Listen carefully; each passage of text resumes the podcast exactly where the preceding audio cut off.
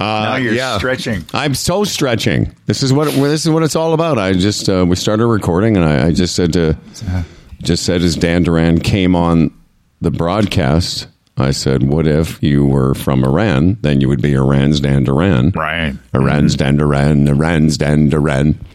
He's Iran's Dan Duran. What? What?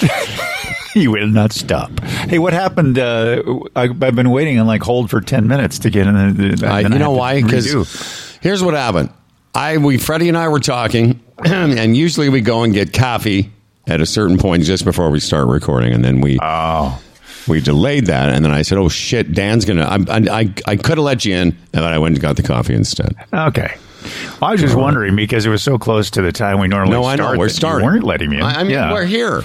Listen, Well, I know. I was, I was, you know, if you guys are having some sort of, you know, private conversation, of course, that made me want to know what were you talking about. But you know, Well, obviously. Dan, we got. We're talking about the reaction from yesterday's uh, summit series discussion, and um we had some reaction. Actually, and you know, if you're asking, he's asking. It's about. Oh, he's asking, yes. It's about you.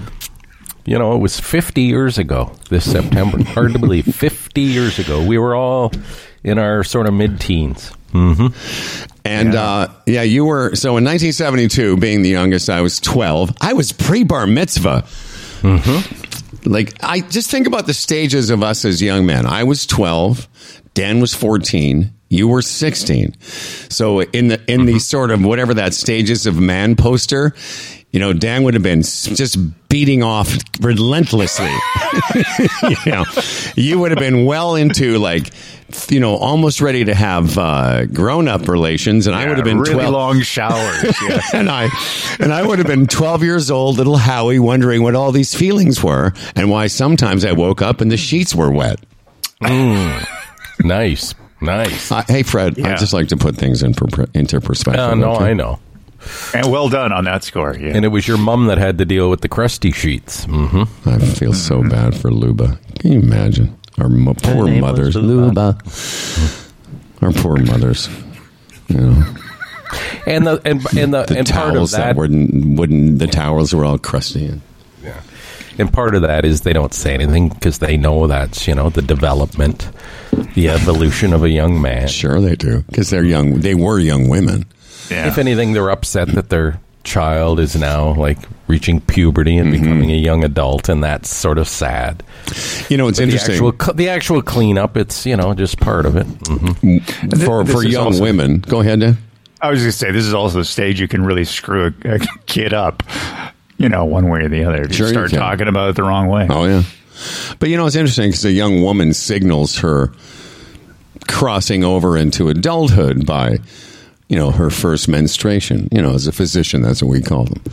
You know, eh, eh, but I'm just saying that it, it involves sort of having something leaking, and of course, for young boys, once it starts, it's just nonstop leaking for years.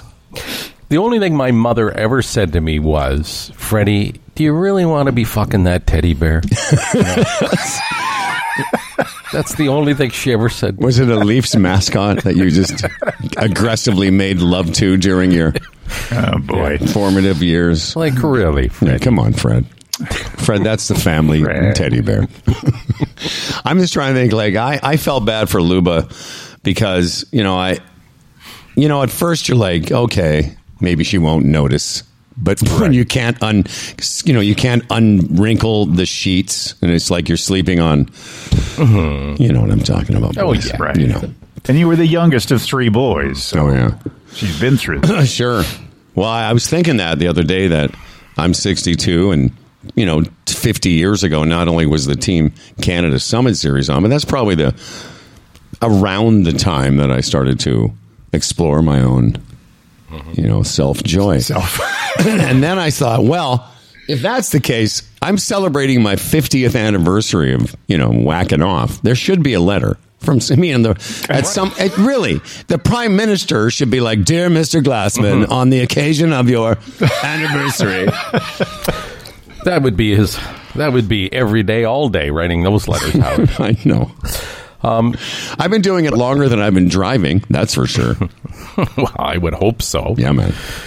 But uh, speaking with Scott yesterday, uh, we didn't get into where were you when the big goal was scored. You remember, Yes. right, Howard? Of course. Where were you? Game eight would have been would that but would that have been during I remember one of the one of the goals we that he scored we were in school.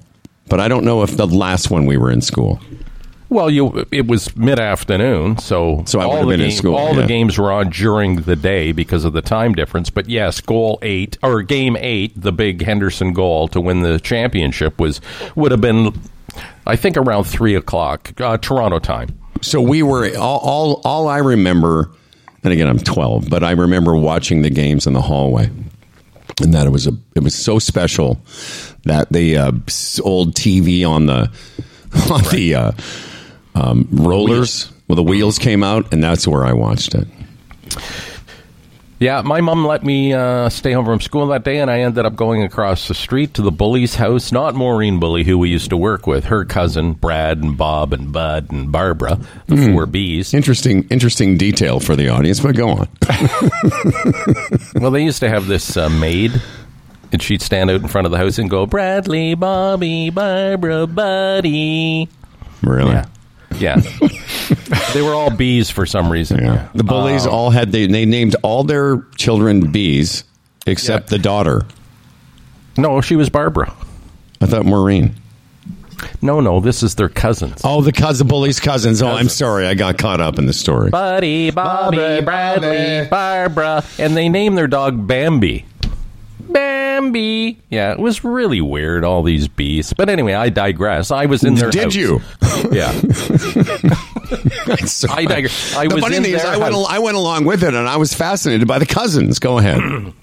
No, no. And when he scored, there was a bunch of us in the rec room. We all just running around and banging into each other and Yeah. jumping for joy. It was fabulous. Here's a little taste. Go ahead.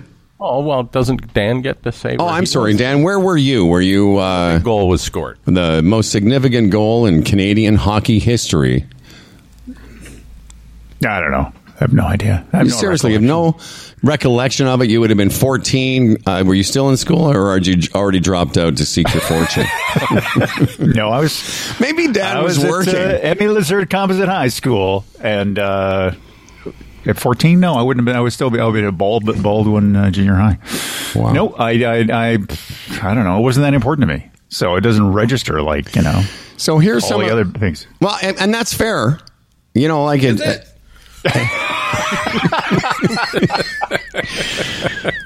but It explains a lot, doesn't it? no, but there's it's a there's a fascination with the fact that it didn't mean anything to you, and that doesn't make you. Please, the next couple of minutes, understand this isn't meant to make you uncomfortable, but this is in fact a fascination among the humble and Fred audience.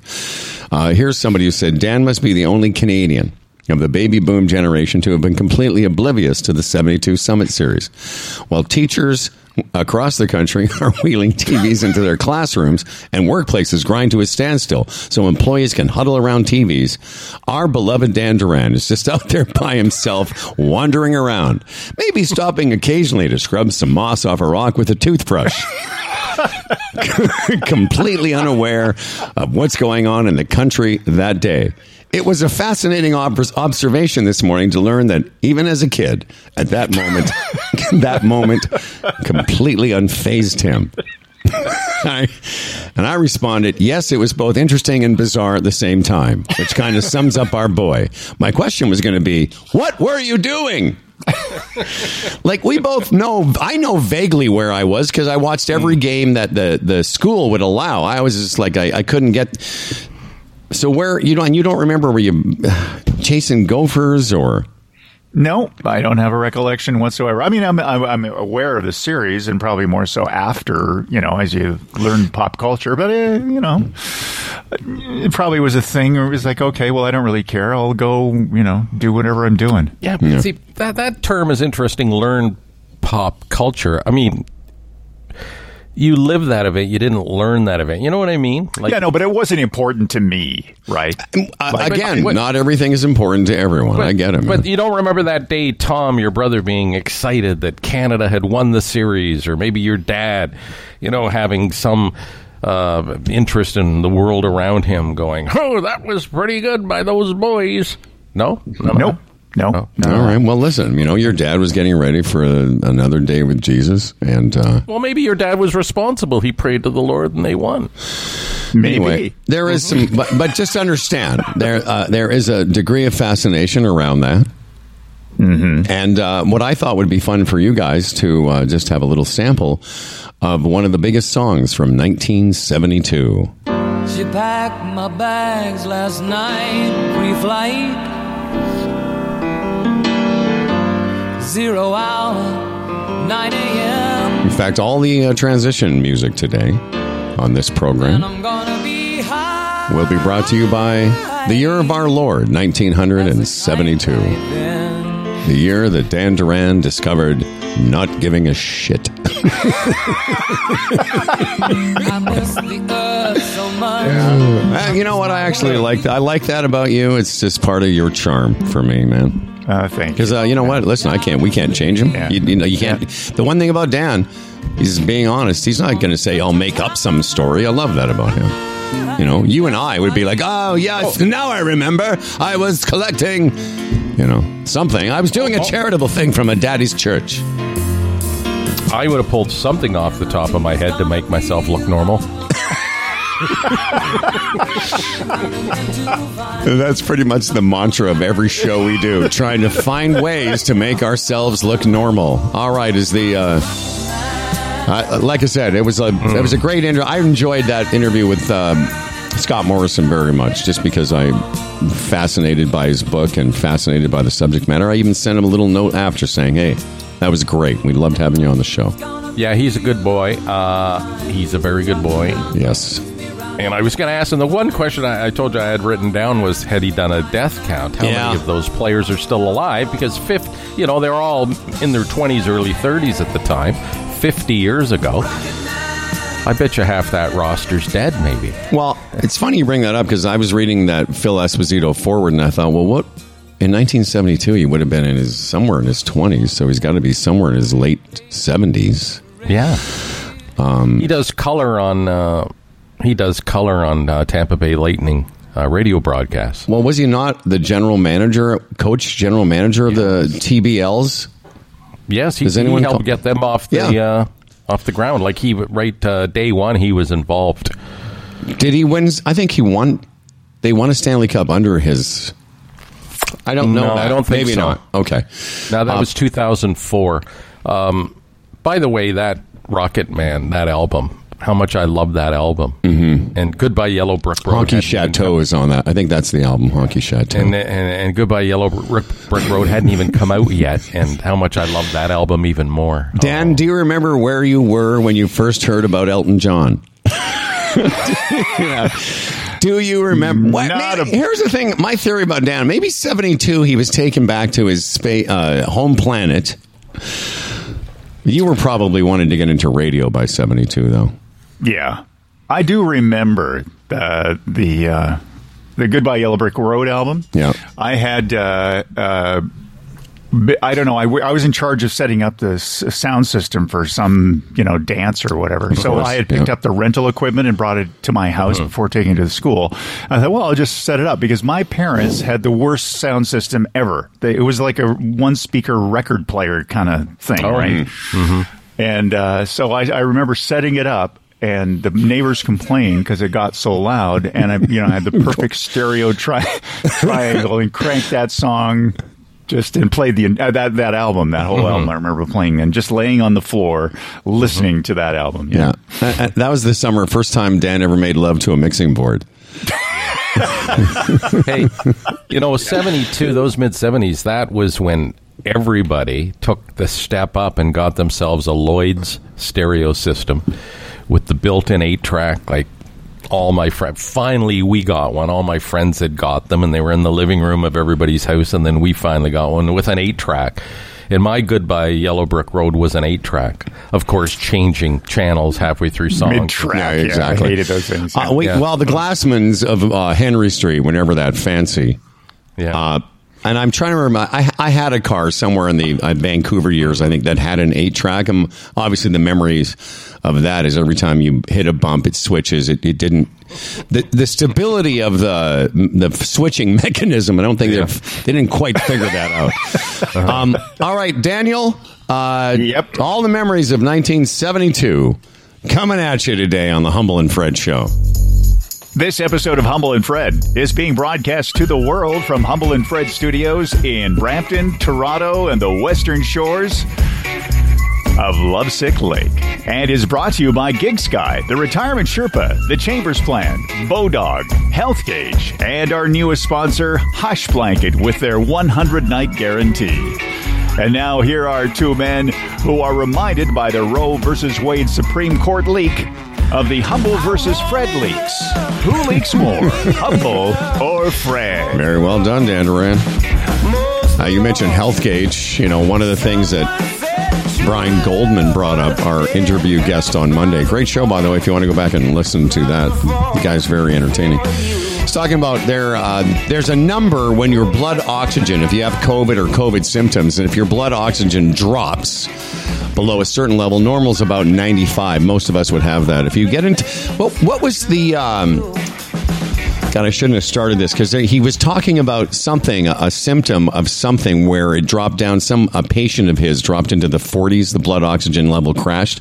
The point I'm trying to make, you know, if you just want to get one of those fitness watches, this it ain't going to keep track of this. It's called a health gauge because it gauges, you know, health. And uh, right now, the Phoenix is what we're wearing, and it does blood oxygen. It does all the Fitbit stuff, but it does so much more. You want to know your blood pressure right now? You don't have time to go to shoppers. If you're of a certain age, there are certain things you want to keep track of. Certainly each and every day. And now you can go to healthgauge.com. Humble Fred HG for 15% off at checkout. And I just remembered I had taken a screen cap of uh, another one of our listeners that is that's buying, and I know what it was. It was Mike McCullough. I, I had mentioned Mike is uh, from uh, Buffalo. Mike is buying his watch, and uh, we think you should too. Humble Fred HG for 15% off at uh, checkout. Please go check it out. In the meantime, check this out. It's Wednesday. The retirement Sherpa will not be here today. Tim, a portfolio manager, Raymond James, a member of the Canadian Investors Protection Fund. Tim is out in Vancouver, part of a peer presentation about business development, as they had one of the fastest growing practices in Canada last fiscal year. And why? Why is that? Because of their awesome clients, because of their fantastic team, because of their powerful resources inside and outside of Raymond James, because of their U.S. licensing, and the Retirement Sherpa branding. And Tim wanted to say he's thinking of us all. Uh, he's out in Vancouver celebrating their accomplishments, and he wants everyone to know that Humble and Fred works. That was part of the success as well. Well, isn't that nice? What a sweet man.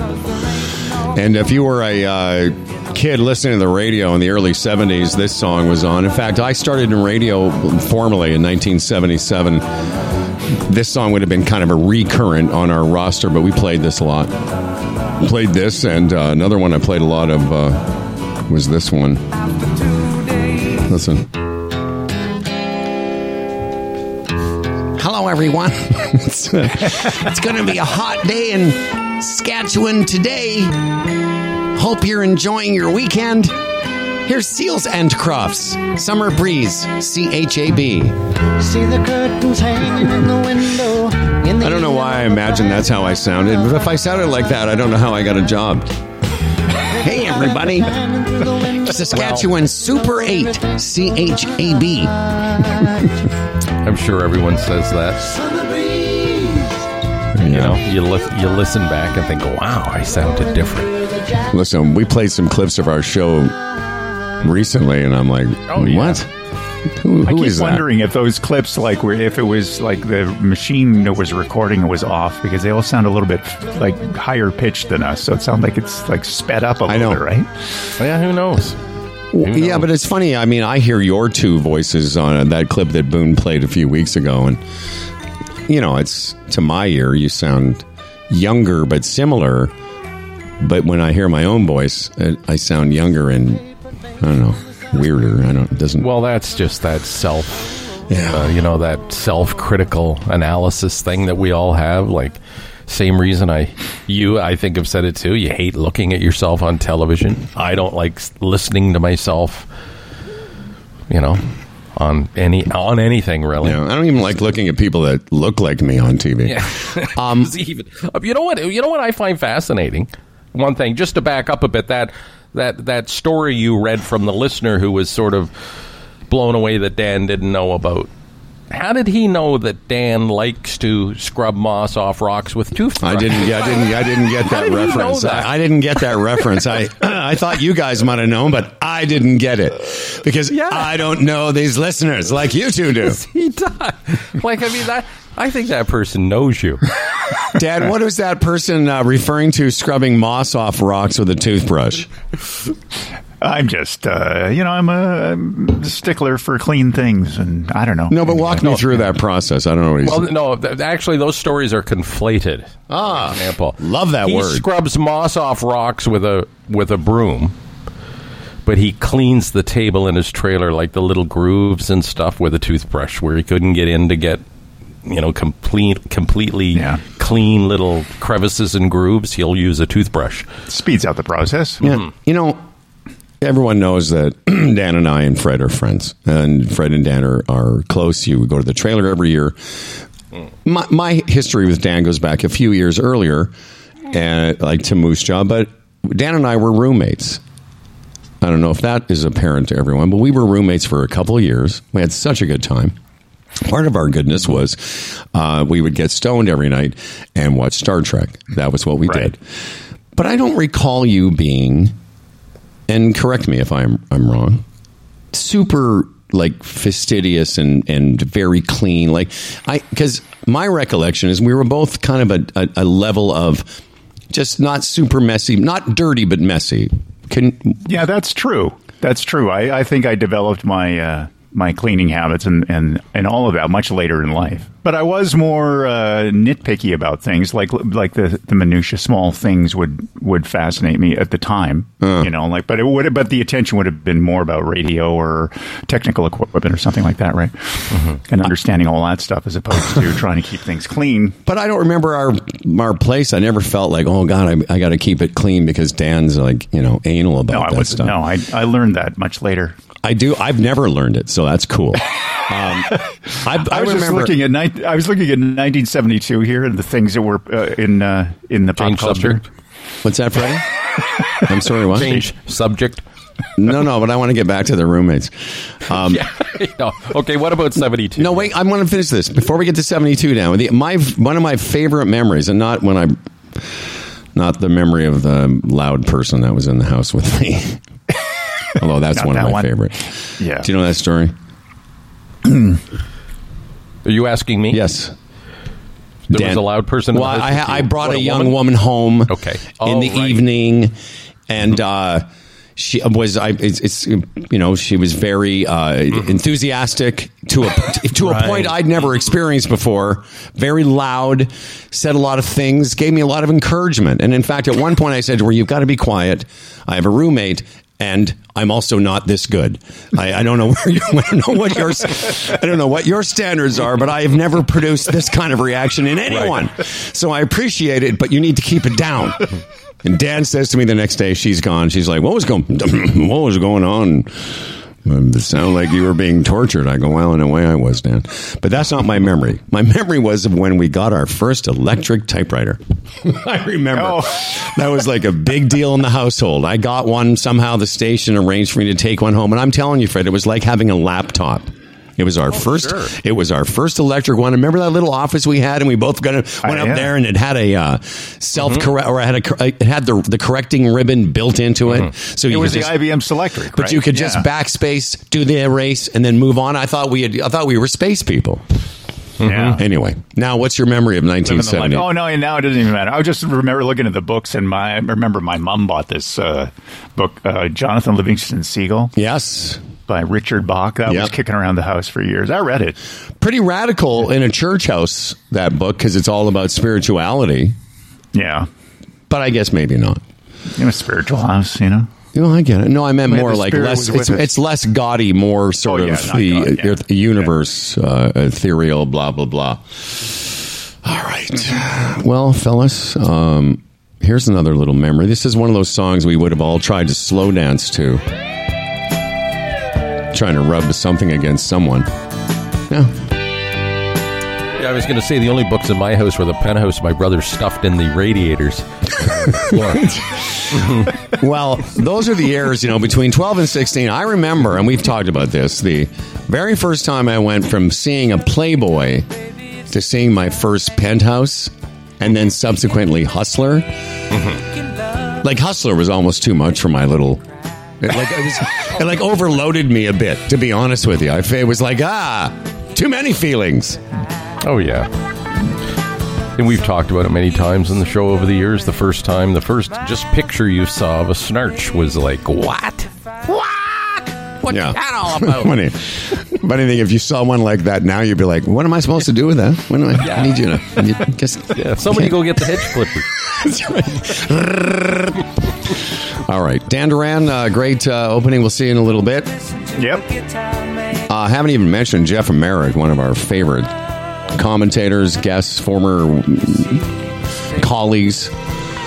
Just a terrific broadcaster and a great guy. We're going to be talking some more hockey with him.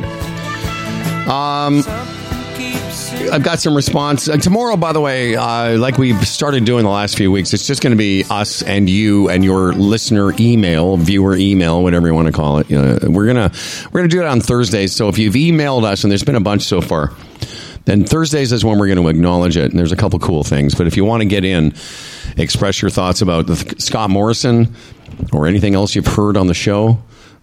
maybe you want to uh, email us today, humble and Fred at humbleandfredradio.com. Here's a comment about yesterday's show. Hi, Scott Morrison interview was great. You and Fred are very good interviewers. Just the right amount of questioning and participation. What do you think of that? Very nice. That comes from uh, Edmonton Steve. Yeah, Edmonton Steve, good boy. My brothers are such huge fans. It makes me gives me a warm feeling. Um, they love not just me and you. The fact that they listen to this show, like, is really sweet. You know, I, I mean it in a. I'm being sincere. Like Steven listens to it. He loves us. And I know he's my brother, but you know, like, in a way, it almost makes it better that he's my brother because you don't have to do this. Most brothers would be like, "Yeah, yeah, just go and do your stupid, Shh, do your stupid chat." but uh, no, they're both big fans, and I thought that was very. I thought I really did. I loved the interview. I, I could talk to him all day. Yes, you know, he brings a wealth of uh, insider stuff and knowledge. Like a lot of those players that he talked about on Team Canada 72, some of them would have still been active when he first became a sports reporter. Because I'm sure that would have been late 70s. He would be one year younger than me, I believe. So he was he's 64, I would imagine. Well, it's pretty cool. and he he was a very young sports editor of the Toronto Sun. Well, he must have had, had a mm-hmm. relationship with Esposito because he got Esposito to write the forward. Yeah. And one of the things I would have wanted to bring up, but I didn't want to derail the conversation, was about the Boston Bruins of that era. They had just won the Stanley Cup. Harry Sinden was the Boston GM. He put the team together. You know, there were a lot of Boston references. And so it was good for me because those are kind of again those are the golden years of me and how intense into hockey I was. And I mean, he talked about Bucyk and Cashman and the Cashman hit and such. You know, it just brought back great memories for me because those that was my team. You know, that was the team. Yeah. All the players I had their cards and anyway. Yeah, and your team got whacked the other night, eh? Game one against Carolina, they lost five to one. Well, yeah, I saw that. They're not really my team now, although uh, I do like what they've done. You know, they're uh, they've gone kind of back to a little old school unis. Have you seen them lately? It, it seemed to me like I saw the yellow and white the other night. Right. It, it sort of looked, and again, I only saw it for a few seconds on the highlights, but it was like, oh, like I'd wondered had they gone back to more of a classic Bruins uniform. Uh, you know what? I don't know. I know they they're one of the franchises that has been reluctant. They did have a third where where it was actually a Bruin on the front. Yeah, I didn't like that one. Never did. The the old throwbacks. But like Montreal and Detroit and a lot of those clubs, the original six. I mean, the Leafs screwed with theirs in the early '70s. Remember, with the Maple Leafs on the shoulder and the weight right down the sleeves. It, it was ridiculous. Um, they've stayed traditional. Sometimes maybe the striping gets a little thicker or thinner mm-hmm. along the way, but they they maintain the integrity. You know, he said something else that was interesting too, and I don't know if you, I'm sure you caught it, but we, again, we can't, we couldn't have talked about everything. You know, when he mentioned how much the players hated each other, Yes. and you said quite correctly, I think that that culture has changed, or maybe he said it that the mm-hmm. players are, but you know, there's a little bit more like kibitzing around before the game. You see a guy you used to play with is a bit more friendly.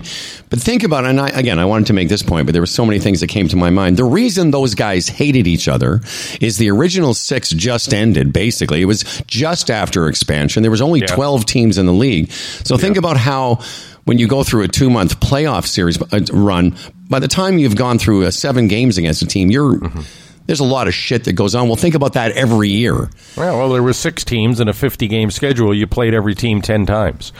So by the time you were done with them, you of course you hated them. But that by was a se- lot of time. A lot of times. That was my point. But but even at by seventy two, there were twelve teams. Were there not? Uh, yeah, I- I Expansion would- had just happened. yeah, there was 12 or 14, yeah. But whatever it was, you still played each other a lot more than these kids do now. Yes. And and to the point where you couldn't stand if you know you were Boston couldn't stand.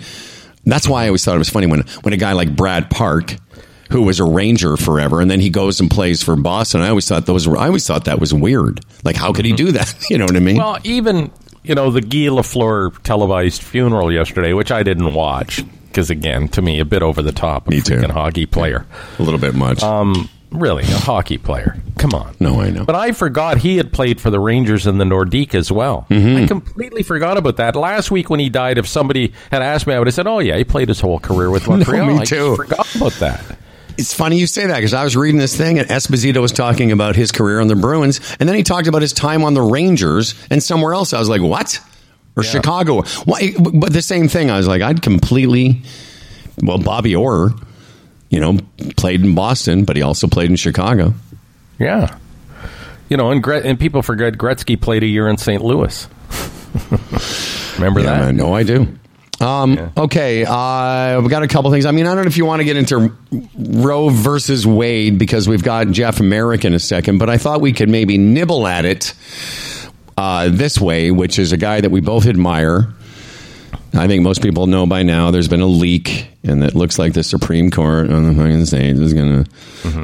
it's a, such an immature country. Now, I've said that before. They really are immature.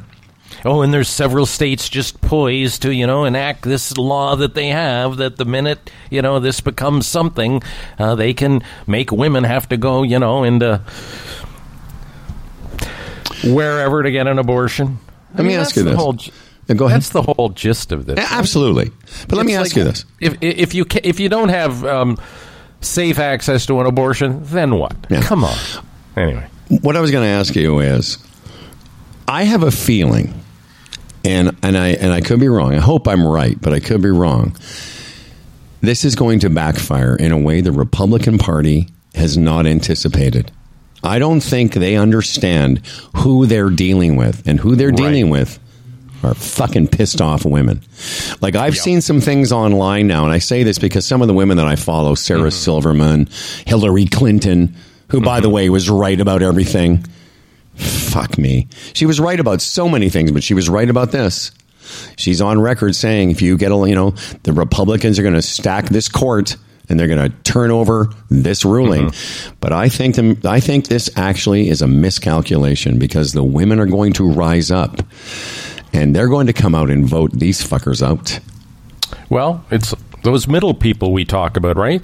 There's a lot of Republicans that don't like Trump and they hold their nose when they vote that way, but this could be enough that uh, absolutely not. I am not voting for those for that party now.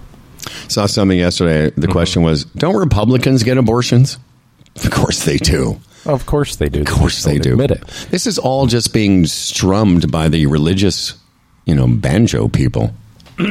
I, and the fact that the debate or the, it's still an issue is just It's immature. Just, well, yeah, that's a great word. It's like Are you, are you serious? Yeah. This is where you're at?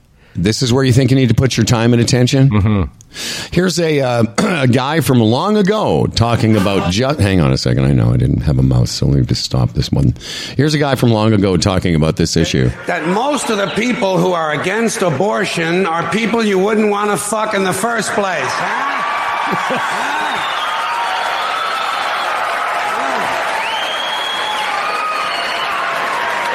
Boy, these conservatives are really something, aren't they? They're all in favor of the unborn. They will do anything for the unborn. But once you're born, you're on your own. Pro life conservatives are obsessed with the fetus from conception to nine months. After that, they don't want to know about you. They don't want to hear from you. No, nothing. No neonatal care, no daycare, no Head Start, no school lunch, no food stamps, no welfare, no nothing. If you're preborn, you're fine. If you're preschool, you're fucked. You're fucked. There's just 30 seconds left. Conservatives don't give a shit about you until you reach military age. Then they think you are just fine, just what they've been looking for. Conservatives want live babies so they can raise them to be dead soldiers. Pro life. Pro life. These people aren't pro life, they're killing doctors. What kind of pro life is that? What, they'll do anything they can to save a fetus, but if it grows up to be a doctor, they just might have to kill it? They're not pro life. You know what they are? They're anti woman. Simple as it gets. Anti woman. They don't like them. They don't like women. They believe a woman's primary role is to function as a broodmare for the state. Pro life. You don't see many of these white anti abortion women volunteering to have any black fetuses transplanted into their uteruses, do you? No, you don't see them adopting a whole lot of crack babies, do you? No, that might be something Christ would do. So there you go. I, that was one of my favorite clips of him because Wow. he's right. They they care about the fetus as a theoretical part of the religious dogma that they all suck on, and uh, but they don't really care. They don't really care about them because once they're born, they don't want any fucking thing to do with them. No, they don't. And uh, reading that Candice Bergen, uh, who's sort of leading the Conservative Party in Canada right now, has uh, issued a directive to all members to not even comment on this at all, on any level. Well, she's smart because I'll tell you what: if they do, they're fucked too. Yeah, because there's a growing, there's a grand groundswell of um, anti-abortionists within that party that you know are getting a little more confident now. Mm-hmm. So we'll see how that plays out. I mean, that would be. I mean, even here in Canada right now, that I would that would be a big question for me now. What's your position on abortion? That that that might be a that might do it for me one way or the other, right? But you said something a minute ago that I um, have thought and I wanted to say, which is, are we still having this conversation? I find Yeah. that part just bizarre. I thought that a couple days ago, and I'm like, what? Are we? What? Like it? It really is a a very non-progressive Yeah. Country in so many ways. And the funny thing is, the progressives who who are labeled the progressives, as you've said recently, yeah, well, all they want is good for others. They just want people to be healthy, and they want schools to be mm-hmm. safe, and they want people to be, you know, not sick and. That's progressive in that country, and that's you know if you if you ask, hey, why don't we take care of everyone? Well, you're a socialist. Oh well, Yeah. fuck. And you know, there's limits to everything, and you can play both sides. But that's really the the gist of it. But you know, I don't. I, here in Canada, I, I I would I would hope that that doesn't become an issue. Um, but I don't want to hear in here here in Canada. I don't want to hear about abo- abortion a- any more than I want to hear about this freedom shit anymore either. Like we've moved. Like like don't insult me with the freedom thing. Don't insult me with abortion. And all we have to do is point to the United States and see how ridiculous they look. Please don't bring that here. I have no, I have no appetite or patience for it. Well, it'll be interesting to see if it does start to become part of the Canadian conversation in the few weeks coming because those because if it isn't because I'll tell you you'll know where it's going to come from. Of course. it'll come from those same batshit anti-vaxxers who will start because what they love to do is well, we we can see it. They've already aped the American, you know. You know all of that nonsense. Uh, so I wouldn't be surprised if you start hearing it again. You start seeing some of it. Um, it just won't surprise me. Uh, I wanted to play some other Carlin before we get to uh, to Jeff Marek. This is just so we kind of have a bit of a palate cleanser, you know, abortion. Then we're going to do Marek. So here's another little palate cleanser because George Carlin is what we sort of got into this with. And coming on May 20th, Judd Apatow, who has already done a great documentary on Garry Shandling, his friend. This is the trailer for the HBO, and in Canada, I guess it'll be on Crave. Uh, HBO documentary. It's a, a two part uh, doc from Judd Apatow's company, and uh, it's called George Carlin's American Dream. Would you all meet George Carlin? Hey, baby, what's that? We got assholes, scumbags, jerk offs, and dipshits. And they all vote. He was funny, he was smart, he was opinionated. I wanted to be just like him. He was just so cool. Here's a list of words you can't say all the time. Shit, piss, fuck, cunt, cocksucker, motherfucker, and tits. And the crowd goes crazy. Shit, piss, fuck, cunt, cocksucker, motherfucker, and tits. They arrested me for profanity. The Supreme Court restricts the broadcast of dirty words. I'm gonna jump to it right now. He's the Beatles of comedy. I began this dream of standing in front of people and having their attention. My mother was his biggest champion. She just had a way of lifting people up and believing in them. They were comrades in arms. But then what happened was superstardom.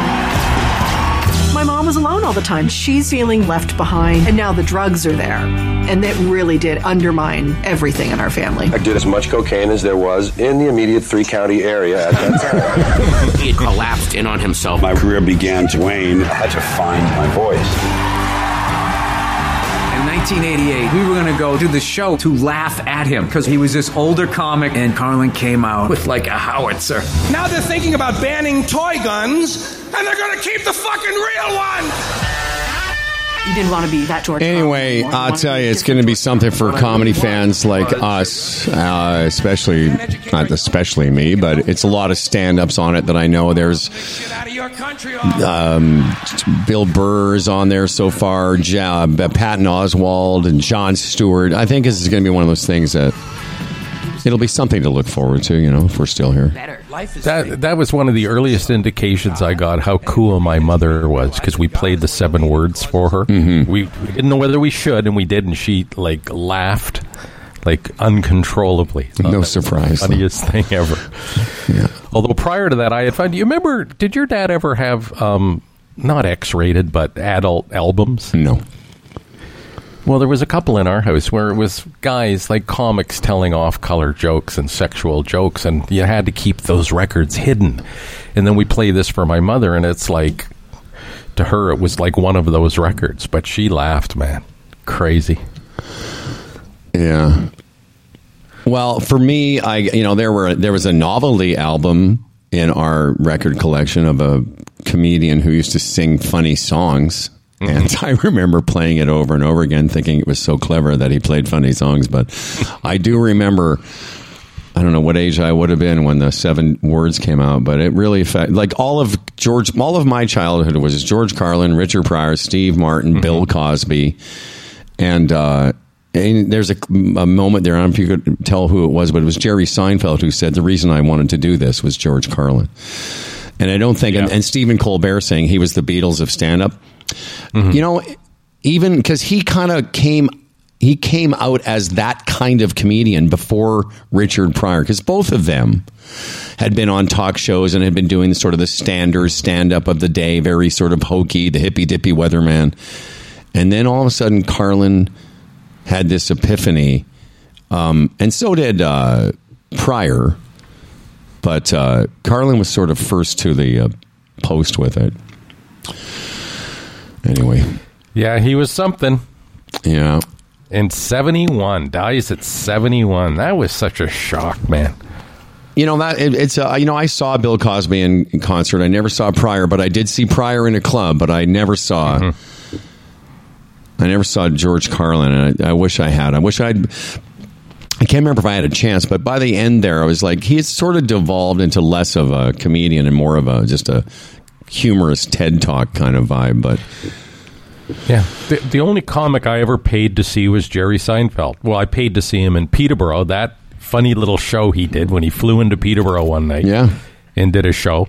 And then I think we got freebies when Jerry was in uh, Buffalo. yeah, I was going to say that's the time I saw Yeah. him with you in Buffalo. Yeah. Mhm. Marek, you going to turn your camera on, or have you been hideously disfigured in a industrial accident? Standing by. Standing by, Jeff Marek. Standing by. Standing by. There we go. Standing by. Here we go. Here Let's you go, just. gentlemen. Uh, you got me now? Mm-hmm. Yeah, man. Like, I just want to acknowledge, you know, because uh, I'll tell you right now, three of us look great. we do. I, I, I just want to say because I Hey, hang on. Is this going to be one of these things is a lie? One of these things I'm going to say is a lie? No, no, no. one it I'm not doing. I'm, I've been thinking about it. I was thinking because I saw your picture and I thought, you know, when Marek comes on here, I just want him. Me and my boy have lost like 15 and 12 pounds, so You we're look, we're looking as good as we can. But I saw this picture of Marek. I'm like, fucking Marek is aging so nicely. I don't know about that. Come on of Mac- now. It's a lot of Mac 30 on television, Howard. There's there's that a what- lot that it gets covered up. Is that your uh, um, what maquillage of choice? Is it?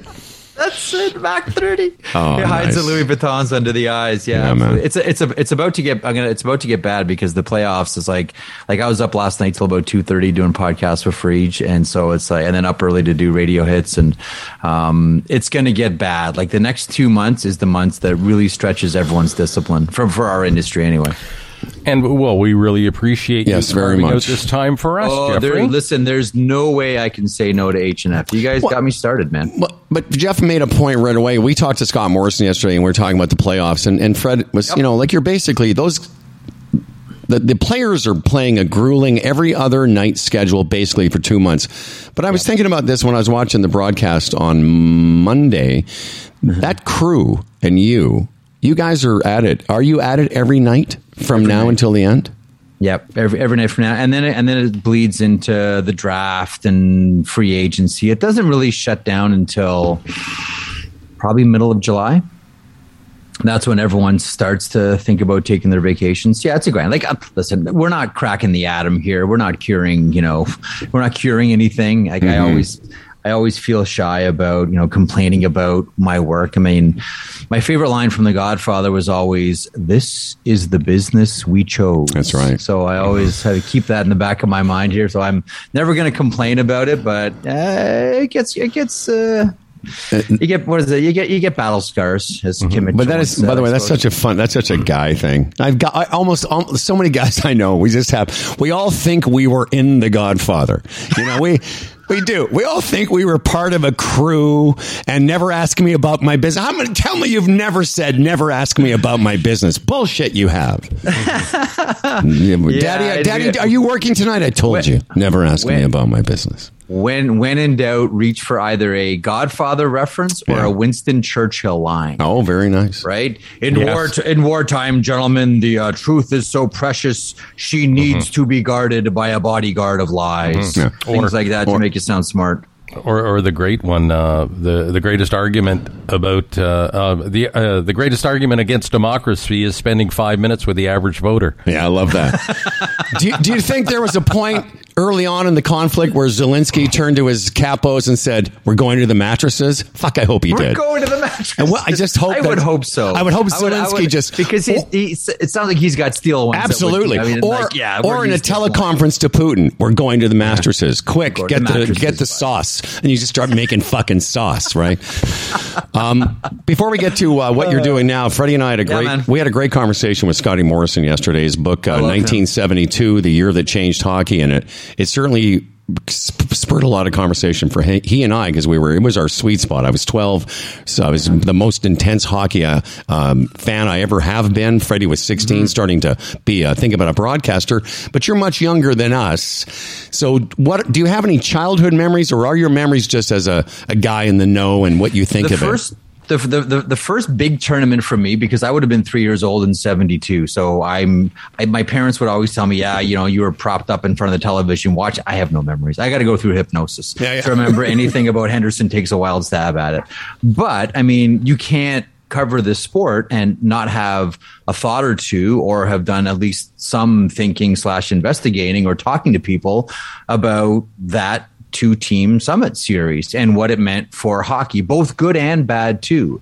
And not just what it meant from the Canadian point of view, but also what it meant from the Soviet point of view as well. Like I find fascinating now because, you know, that was a moment where and listen, you guys can you guys can tell me otherwise. You guys were, you know, uh, conscious and watching this thing and have actual memories about it. I mean, that was a big chest beating moment for Canada. That was, you know, we won. We our system is better than theirs. The way we play hockey is better than theirs. We are still the superior hockey culture. You know, you look at, you know, you talk to, you know, Soviet hockey fans. You know, you talk to Soviet hockey players. They consider Game One to be like that's it. Game one was actually the series because what that did was prove to the international community and prove to Canada that someone could beat them at their own game. And, you know, there have been people, I, I know it can get kind of hot takey sometimes, but there is a school of thought that says Canada actually lost in 72. They may have won the games, mm-hmm. but they lost because if they didn't win that final game, and they and they quote unquote lost the series. Canada would have had to have taken a really hard look at how they play the game, how they feel about the game, how they contextualize their players within this game, and the game probably would have evolved. You can make the argument that the game kind of stalled in Canada because they quote unquote won and didn't have to learn anything. You know, Mhm. there's the old saying, you either win or you learn. And Canada didn't have to learn anything. Canada just said, we're the best. Now let's move on. Whereas the rest of hockey adapted, and ev- eventually Canada got to the place, and we see it now, right? Like the influence of European hockey. It took Canada a long time to get there to actually learn things from other countries. Well, I don't totally Um, agree, but but, I at want to hear Fred. I, I don't totally agree with what you just said. Why don't I hear Fred's Okay. response No, first? no, no, no. I, I, I do actually because I, it was eighty-one when it finally hit home. When they was it eighty-one they beat Yes. us in the series. Oh, cleaned our clocks, and it took that. That's when we started having all, to use the word summit, and all the panels about what we need to do with our game. That's when it started. So I sort of agree with what. But, with but here's why I here's where I disagree. Hmm. I don't think to me it was yes it was a chest beating moment. It was all, but more from like yay we won, but a little bit of a caveat like a bit of relief that we won. Because mm-hmm. my point is it was more of a bit of an almost an existential crisis for Canadian hockey culture. Because up to that point that 7-3 loss Jeff we would never consider anyone could actually beat our best players. Not that they were our best players but that doesn't matter.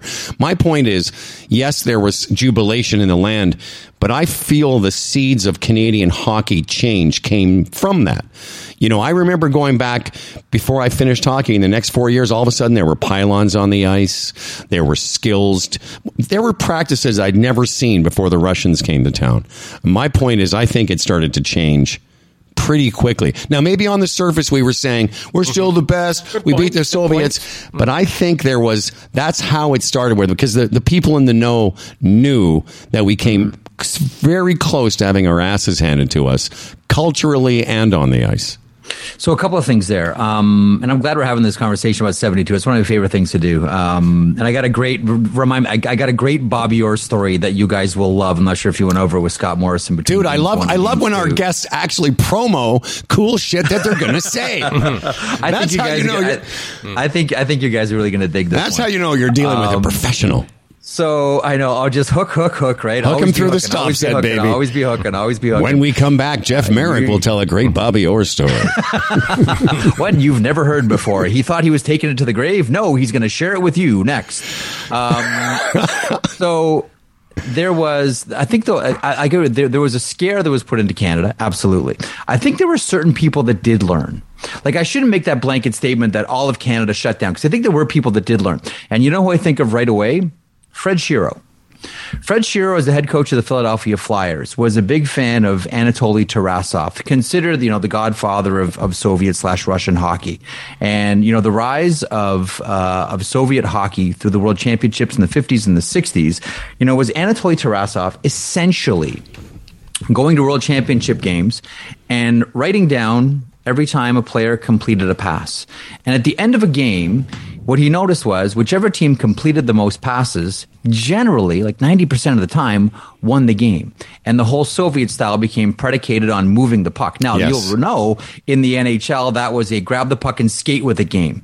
It was very much, it wasn't a, a puck movement game. It was a selfish, I have the puck, I'm going to charge for the net. Oh, it didn't work. We're regrouping and we're going back the other way. Fred Shero, as much as people may look at the Broad Street Bullies in 74 75 and say they gooned their way to the Stanley Cup, all that, you look at the game style, you look at the way the Philadelphia Flyers played, they actually played a Soviet style of hockey. They moved the puck, and if they didn't have a play, they regrouped in the neutral zone. That was right from Anatoly Tarasov. That was ripped out of the pages. So that was Fred Shero saying, like, I'm not going to be, you know, arrogant and saying, like, oh, you know, we're following, you know, what Father David Bauer left years and years before for us, and that's the mm-hmm. way we play hockey, and it's table hockey, and everybody has their lane, and that's what you do, and you don't freestyle he he you know he you know he he opened himself to the possibility that you could learn from other systems. Now there was a certain amount of ultra violence that came with it with the Philadelphia Flyers, but there were to your point, there were people that did learn, and we did see more skill development. That reached another zenith in the WHA with the Winnipeg Jets, which wasn't just a Soviet influence but a Swedish influence as well. That bled into the Oilers, and then to Fred's point, we're off to the races after 1981. Here's the story between uh, game one and two. I love this story. Someone told me this, I- and I think I talked to Ron MacLean about this a couple of times as well. So between games one and two, so after game one, there is panic in Canada. It is, oh man, what just happened there? Um, and as you guys know, Bobby Orr had the knee injury and couldn't play in the tournament. So essentially, they went to Alan Eagleson, and Eagleson, you know, essentially begged Bobby Orr, Bobby, we need you. Can you do this? Can you at least try to see how the knee is, uh, the, the knee is? And so uh, the day after, Team Canada was going to practice at Maple Leaf Gardens. Game two was in Toronto. And they got one of the goaltenders, I think like a third or fourth string goaltender from the OHA's Toronto Marlies. Okay, so the junior goaltender to go out there on the ice. So Bob, this is after the Marlies practice. So Bobby could have a twirl, see how the knee was, take some shots. They just needed a goalie in net to sort of stand there, stand in front of Bobby Orr. And he realized after a little while, wasn't going to happen. I can't do this. I, I, I'm, it's breaking my heart, but I can't do this. Who was that goalie? Oh, Mike Uh, Palmateer? No. Great, great guess though. Great. That's a because he was at that vintage with the Marlies. Great guess. This is like a third or fourth string Marlies goaltender. His career never went anywhere. Uh, So I shouldn't say that. He never had a hockey career, but you know him well. Uh, God, I couldn't even. I don't have a, a reference, so I just I don't know. Greg Keelor from Blue Rodeo. Come on! wow, I would have never guessed that. this is I, I, these. Are, and now you know the rest of the story. I heard that one a few years ago, and I, I remember having a conversation with Ron MacLean. He's like, "Yeah, no, I'm I'm, I'm very familiar with that story as well." Oh Wow. yeah, that's a You that's know, a great he one. played for the Marlies? yeah, he was a goalie. Isn't that Wow, something I didn't know Yeah. that. Um, there, you know, there's so many great stories in the book, but Bob, being a Bobby Orr fan as a kid, loved. I mean, Boston was my team. That's why I was just saying to Freddie earlier in the show. There were so many great references yesterday because a lot of the, a lot of the players were Boston, Cashman, you know, Esposito. Esposito famously didn't want to Yeah. play, refused it three times, and it was Bobby Orr. Who wasn't going to be playing, but actually traveled with the team. He called Espo and Espo, like I hmm. know him. I said Espo, like a dick. Uh-huh. Fuck, I hate guys. I'm Espo, like I like uh. Mr. Esposito. He called him and said, you know, we need you to play, and of course that became pivotal because Esposito ended up being not only a, um, a contributor on the ice, but such a heart and soul, you know, of the team. Yeah. Yeah. Well, those, tho- those guys had nothing. There was nothing to gain by that. It, it- it- they had everything to lose by being part of that because they were so expected to win. It was supposed to be such a cakewalk. Yeah. So a couple of things. One, Howard Robert De Niro always told me never drop names. Um, and two, uh, That's right. you know that. uh, that was that was a few. You know, one of the Um, goofiest. I was going to say one of the goofiest things I've heard recently is uh, I know it's an old joke, but somebody said, uh, you know, my wife thinks I don't uh, listen to anything she says. What a weird way to start a sentence. you know, they say there's one asshole at every party, but I don't believe it because I've never seen the guy. Um, so here's so that I remember having a conversation with Ron Ellis about this because Freddie, to your point, like this was a like Canada thought this was going to be a breeze, going to roll over them in eight games. You know, they're going to wake up. You know, they're going to crack their knuckles, going to put on their skates, and they're going to you know the the clobber the Soviets. And we all remember the Soviet style was so distinct from Canada, where Canada was, you know, rush, rush, rush, dump it in, you know, punt and hunt, you know, dump and chase, whatever you want to call it, and, you know, get the puck deep and, and then work along the boards. Soviet style wasn't that. Soviet style was skate towards the blue line. If they didn't have a play, they would regroup, circle back, and go at them again. Mm-hmm. And Ronnie Ellis told me the story. He's like, thank God that they played that style. And I said, why? He said, if they played a Canadian style of hockey, we were dead. So we'd get back to the room and we would laugh. So what are you talking about? He said, we were, we didn't take it seriously, to your point, Freddie. We were out of shape. And if they would have dumped the pucks behind us all game long and made us skate for three periods, we were dead. We They could just back cruise at the through the middle. Like, woo, thank God we didn't Yeah. have to skate that period because the Russians just kept regrouping and regrouping. All they had to do was lob pucks into our zone and we were dead. You know, it's interesting. You know Go ahead. No, I was just going to say another another thing I noticed from hockey in that era, NHL, even in the in, in the big series with like with Ken Dryden and Tretiak to some degree, the goalies never went down. Yeah, it was. Um, Pu- it- so it- many goals were scored along the ice, like Mm-hmm. it was bizarre. Okay, I'll, I'll just be blunt. Goaltenders didn't know how to play the position. It took goalies. No. Honestly, it took goaltenders hundred years Mhm. to learn how to play the position. Like I, I, I can't think of one position in all of sports that that took a, a, a member like, that that that took the athletes longer to learn how to play or figure out how to play. Well, why do you think that is? Because they, because traditionally it was just cut the angle down, come out a little bit, you know, cut off the angle. But so when did it change? I mean, I'm the first one I think could the first name that came to mind is uh, Esposito's brother Tony, who finally who used to sort of butterfly. Butterfly. Yep. To- Tony and Glenn Hall were the first to really do it. Uh, Tony used to put like like fish wire in between his hockey pants too, so he'd cover up the five hole. You couldn't like fish string, like you, so you have fishing string, so you couldn't see it between his pants. So that way, if you went down to the butterfly, he protected his five hole. Right. It's like, how did he stop that? Well, he's got like fishing string like tied in between. anyway, but you're right. Uh, Espo was one of the first. Glenn Hall was one of the first Yeah. as well. But it really didn't become a, a technique until Francois Allaire got to Patrick Roy, and Patrick Roy really popularized it. Certainly for French Canadian goaltenders. Uh, Really, like I mean, even into the early '80s, late '70s, early '80s, you know, when all those goals were being scored. To me, part of that, part of the reason was was the goaltending. was terrible. Shots that would never, we wouldn't have a chance nowadays. Found the net. It was, and those guys just didn't go down. It was weird. Well, I also Yeah, find no, that the equipment, Jeff, has gotten so Mm-hmm. much. When you watch, again, go back to '72 and watch. Forget the series. Watch any game in the NHL. Mm-hmm. And it's like, uh, what, did they? Did their dads buy them that equipment? Is that not? Did they get that at the CCM store? Are, there, are those two napkins on their shoulders? Those aren't right. shoulder pads, right? Those aren't just shoulder like pads. napkins taped onto their shoulders. Literally, they look like their mom gave them the Sears catalog from some uh, Canadian version of a. Do, do you know? the uh, the origin of the uh, you, you've heard the story uh, uh, the goalie stood on his head last night. Do you guys know the etymology like the origin of that? No. so um, in the NHL when it started um, the, the the forerunner was the NHA the National Hockey Association. It changed into for various reasons including a backstabbing of the Toronto owner Eddie Livingstone in 1916 um, there was a rule that goaltenders couldn't go down they had to stand on their feet the entire time. Hmm. And a lot of goaltenders would try to fudge that and always wanted to be able to go down, smother the puck, go down and, and make saves. And finally, and this is where the quote comes from, and it's lived on ever ever since. Frank Calder, who was the president of the National Hockey League at that point, this would have been early 20s.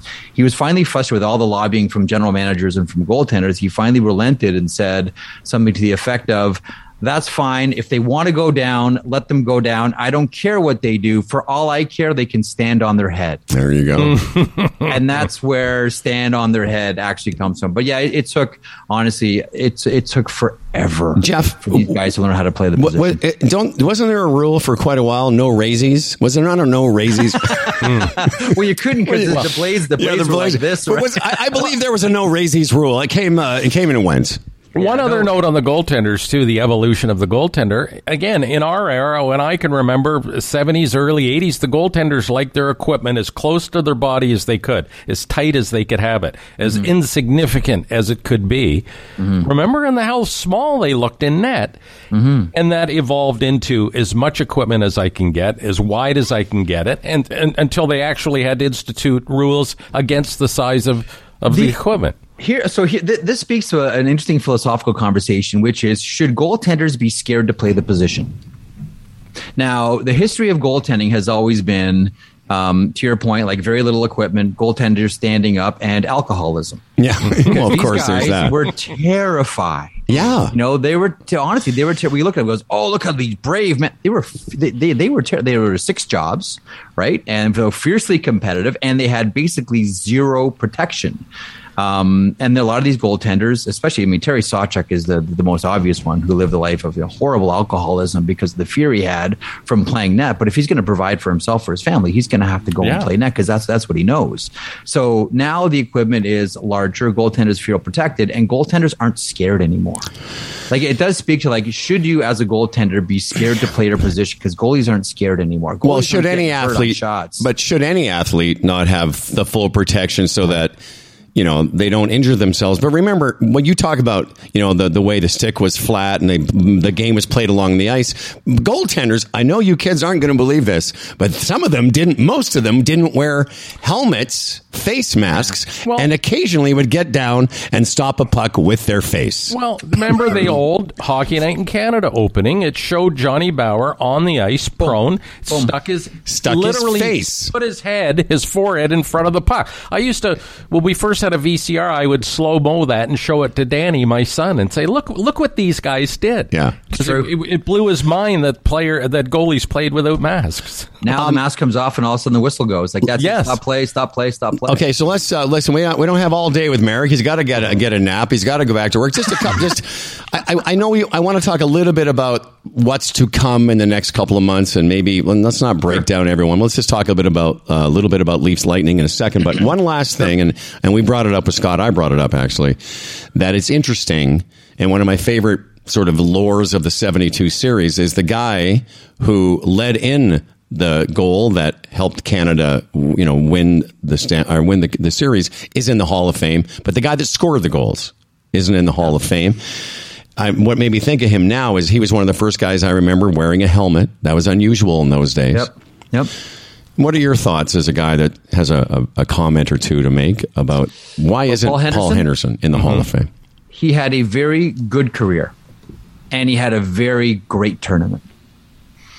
Does that rise to the level of criteria for admission into the Hall of Fame? He had a, again, is it the Hall of Great or the Hall of Good? Because his career was good. Paul Henderson was a very good hockey player. Now, he had a great couple of weeks. Like as far as being a peak performer, he Yeah. was, he scored clutch goals. Now, the only the, the question that I always raise is, okay, if we're going to put Paul Henderson in the Hall of Fame based on what he did in 72 and the gravity of those goals, specifically in the final game, do we then open the door for Jim Craig in 1980? For Mike Eruzione? Type players who had one great week, like humongous game, one individual game. Do we then like to me it's all about what precedent do you set? Like I think like they let Pavel Bure in so Eric Lindros could get in. So you had something to compare it with, and this is how Hall of Fame No, I get it. If, Uh, if this guy then that guy, Well, if you I- let I have an Henderson argument, in, but I- who else goes in? yeah, who I- else goes in? Well, definitely that's the argument against it because it still Yeah. it still hasn't happened. But I would counter that with Tretiak, who's in, had a hidden career that we don't really know about in the Soviet Union day to day because you know there wasn't as much media at the time, and he choked in the big series. He Oh, did. and- cons- Freddie, and so he's all, in. all the big ones, Freddie. Yeah. Yeah. Freddie, all the big ones. I know, But I- my I- and my I- counter, I, understand I, didn't. I, I was going to let Fred have the first shot because I thought he was going to make the same point. But I, he, my counter is this: those other names you mentioned, yes, those were fine performances in a given week, but this was a significant moment in the country's history. At a time where it changed. Whether it changed it right away or it changed it later, it changed how we thought of hockey forever. So there's a little bit more significance to his three goals and his three game winning yeah. moments. I think for Canadians, I'll tell you right now, no Canadian would go. Paul Henderson, his career was just mediocre. Yeah. You know, but Howard, okay. Howard, okay. Howard, that's part of the problem. The Hockey Hall of Fame isn't Canada. It's hockey. It's uh, professional hockey. So, so the, let me let me let me throw another one out at you. How many teams played in '72? Twelve. 12 or 14, I think. No, no. How many teams in that Summit Series? Oh, well, two. two. Is that a tournament even? Mm-hmm. Or do we make the argument that we way overvalue what was essentially a two-team challenge tournament. Sure, but it, but it, you can't. Yeah, and unless I don't want to belabor it, other than to say that you know we're talking about it. You know, you you know that that phrase famous for 500 years. Well, that series will be famous mm-hmm. long after the Canada Cup you know, goes right. in the. Uh, no, but but but again, just be clear yeah. on that. The thing is, with the Hockey Hall of Fame, they don't care about that it was Canada. Yeah, yeah, I you get know, it. They look at the big picture. They there there there there is well the, the one thing that we always have to distinguish too is this isn't the NHL Hall of Fame. This is the Hockey Hall of Fame. So there is yes. a premium always put out. So this this this speaks more to Paul Henderson getting in mm-hmm. because mm-hmm. you know to be international reputation because that's why Tretiak's in. You know, Tretiak never played in, in the in the NHL, but that's fine. Like there's a lot of room for non NHL people and players to make it into the Hockey Hall of Fame. If I was making the Henderson argument, that's the one that I would make. I would make it based on um, okay. what he did for hockey internationally. Jeff Marek and, and is completely let go of the NHL career, mm-hmm. which was again very good. Yeah, it's fine. Just not a great one. But, but that you know, again, and and, and there's a. I was going to get into how the the criteria works in a, a, PGA tour. You basically, you know, you win a major. You don't necessarily go into the Hall of Fame. You need right. a major and then a pretty decent career. You know, ten or fifteen wins on top. Listen, before we get, we got to get going here. Jeff Marek is the uh, NHL host on Sportsnet and 32 Thoughts, the podcast, and the Jeff Marek Show. By the way, these days back on the Five ninety. Uh, doing? Do you do Leafs lunch or what is what is the? no, that name's been co-opted by TSN now. So uh, you're back on uh, every day at noon. What, yeah. How I much money that. do you need, Marek? What? Jesus. No, the, the money that I make makes noise in my jeans. Oh, Howard. come on. that long, come, quiet, oh, humble and Fred Green. No bullshit. If we had your money now, we'd burn I ours. walk down this street and everyone knows I'm coming. Oh, here come the nickel and dimes. Here comes here comes Marek. Do you want to have a little no. dead a dead mother challenge on who on, on who's got more money? money now? seriously, Fred, if we had Marek, we would set our money I've, on fire. I've got three kids, two of whom play All AAA right. hockey. I'm broke. Oh, I know that. That I'm must cost a good. no, I guess that's got to be worth twenty G's a year. Hey, there's some kids playing. Easy. There's some easy, easy twenty. G's. Easy now. Easy 20 Let's see, there you go. No, that's like just he has no, that on the side table. It's no, that's like that's like. I wish it was only twenty G's for that. It's yeah, that like that's unbelievable. And I mean that, that that's a conversation for another day. A whole how many sure. Wayne Gretzky's will never put on skates because it costs too much to play. But that's for another. day. Here's here's a Jeff Marek. Fun that fact: the Maple Leafs What's have it. Here's a Jeff Marek fun fact uh, supplied by our producer. Uh, the Maple Leafs have a defenseman named T.J. Brodie, and Jeff has sons named T.J. and Brody. Uh, there's some kids Whatever, on the yeah. ice tonight, Jeff. When we yes. got like two, three minutes before we have to okay. get out of here. I'm too worried. And uh, no, no, you're you're honestly, you could come on every goddamn day. Just co-host it with us. Uh, I watched a little. I watched my first Leaf game the other night because uh, I can't stand the Leafs and I can't stand the regular season. But I really enjoyed the game. Very entertaining. Yeah. Pretty good hockey team. Yeah. My boy here. I actually was texting him the score because he has taken a break. so it's a lot. That's a long story. But what about you? Do to give Leafs fans some hope? Is there any way they're getting past uh, Tampa Bay? Absolutely. They're listen. Tampa is Tampa's played a lot of hockey in the last two years.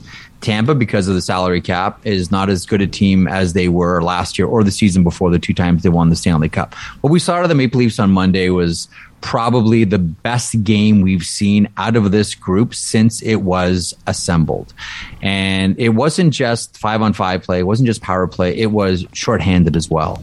Like the, I, I, believe you know the, the, the catchy new phrase now is we don't have a penalty kill, we have a power kill. Oh, okay. We're aggressive. We got a power kill. We don't just kill penalties. We try to score like but it's true. And they have they've they've filled their middle to bottom six now or bottom nine um, with uh, with bottom six rather. Sorry, with with players that are, are two way guys that can skate, that can move their feet.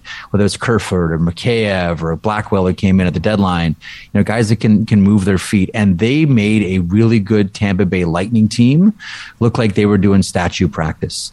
Like it looked like Nikita Kucherov was waiting for an elevator. Same as Stamkos. Same for same as Hedman. Vasilevskiy uh, was fishing for pucks, guessing wrong all Mhm. night long. Yeah, he had a bad Again, game. It's only one game, Mm-hmm. but oh, the other thing we should mention: did that Howard when you watched? Did it seem like that wasn't a Maple Leafs crowd? Like where you Elliot always No, I- I said tea- that. the, the, the I- tea party in Toronto. Like oh, I've have a nice cup. That was one of the first comments I made to Freddie. That again, having no perspective from the regular season, but I, I noted the announcers all, and that crowd seemed pretty, pretty Oh. excited, pretty different than a typical Maple Leaf sort of morgue. They always get the Bay Street and the suits and all that and the Okay. sushi and all that. That was want- that was that was a hockey crowd. Yeah, I wonder why. I, I wonder why. And you know, I'm still stinging Release for. release valve. I think it was release valve, Freddie. I think that what happened last year against the Montreal Canadiens, the Maple Leafs totally froze, and it sucked a lot of joy out of Maple Leafs fans for this season. Because no matter what Auston Matthews did, no matter what Mitch Marner did, there was always a caveat. That's great, but That's him all right. year. I, I mean, I'm still stinging from last year, and I did. You know, I watched some of it this year. Not all. I didn't even uh, watch the beginning of the game the other night because I've I'm. You know, I, they got to get to the second round before they prove anything to me. But when you say that, and I've heard that over the last last couple of days, you know, you know, forward six through twelve or whatever, it's like it's hard for me to get my head around that the Maple Leafs have actually done this right. Like this is what teams do to win the Stan. No, Yeah. this is what You- you teams know do to win the Stanley Cup because traditionally we always fall short.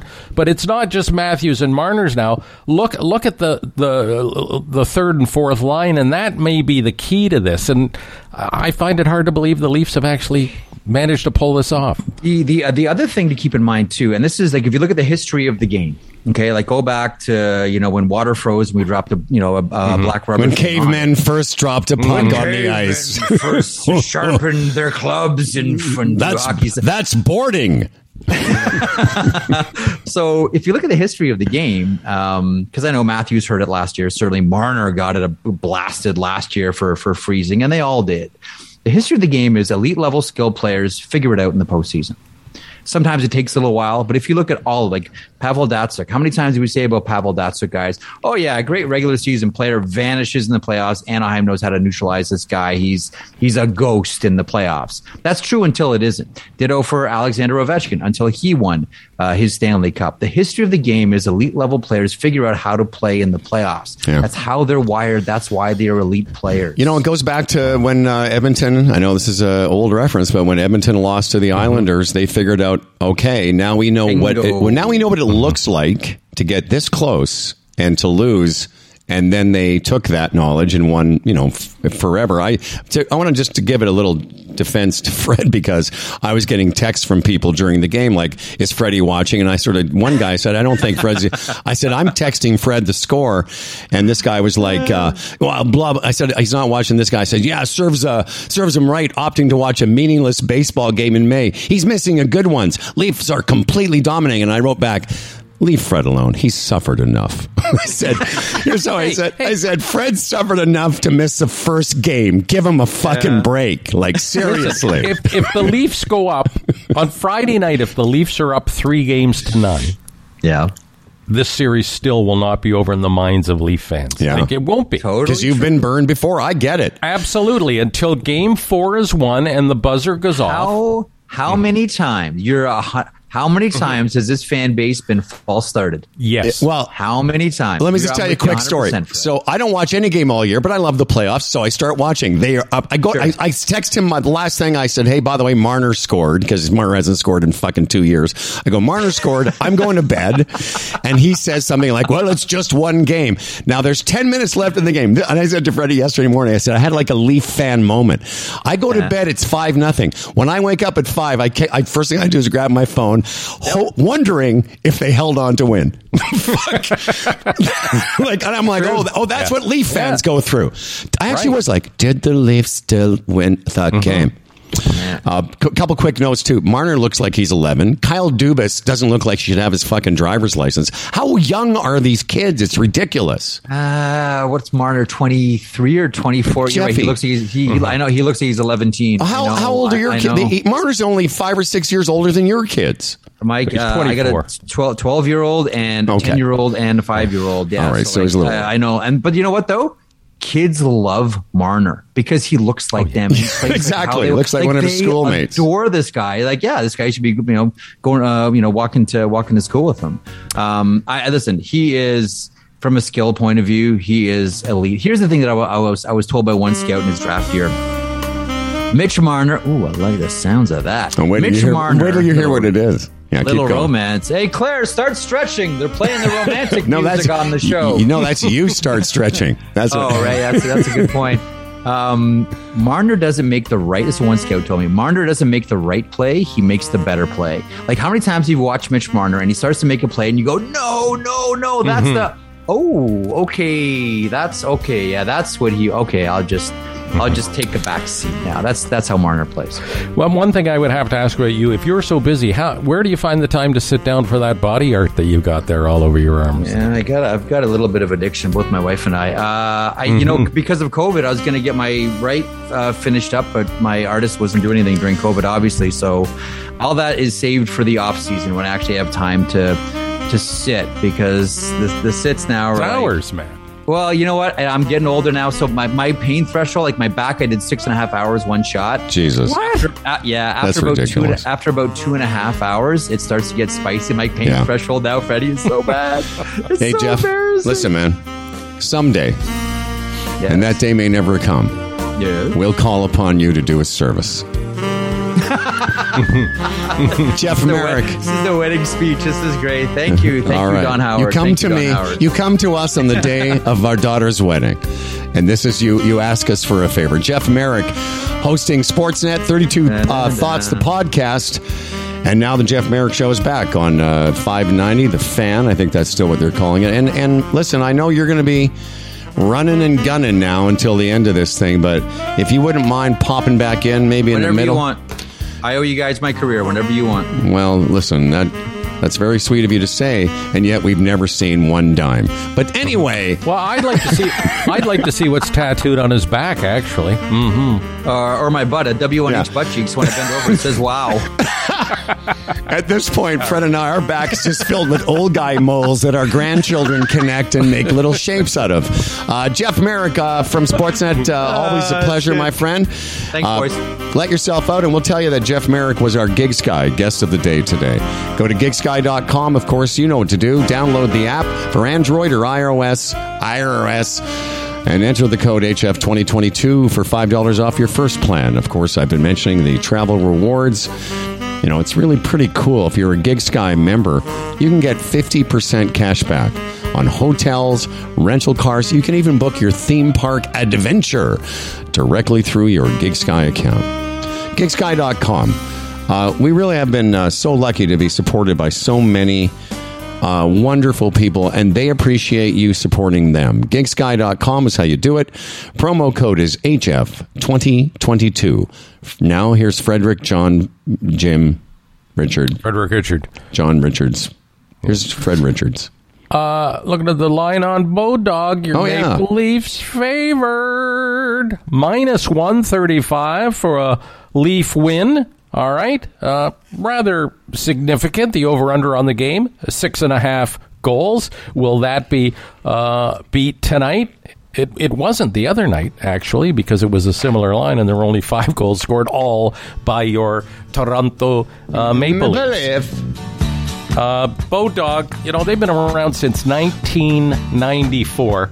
Uh, whether it's a sport, uh, whether you're a sports bettor, a horse racing fan, a poker, casino player, Bodog, your number one source of online gambling entertainment from their industry leading odds, world class sports book, and feature rich poker room to their fully loaded casino and race book. Yeah, they've been providing Canadian players with an unparalleled gaming experience for over two decades, almost three.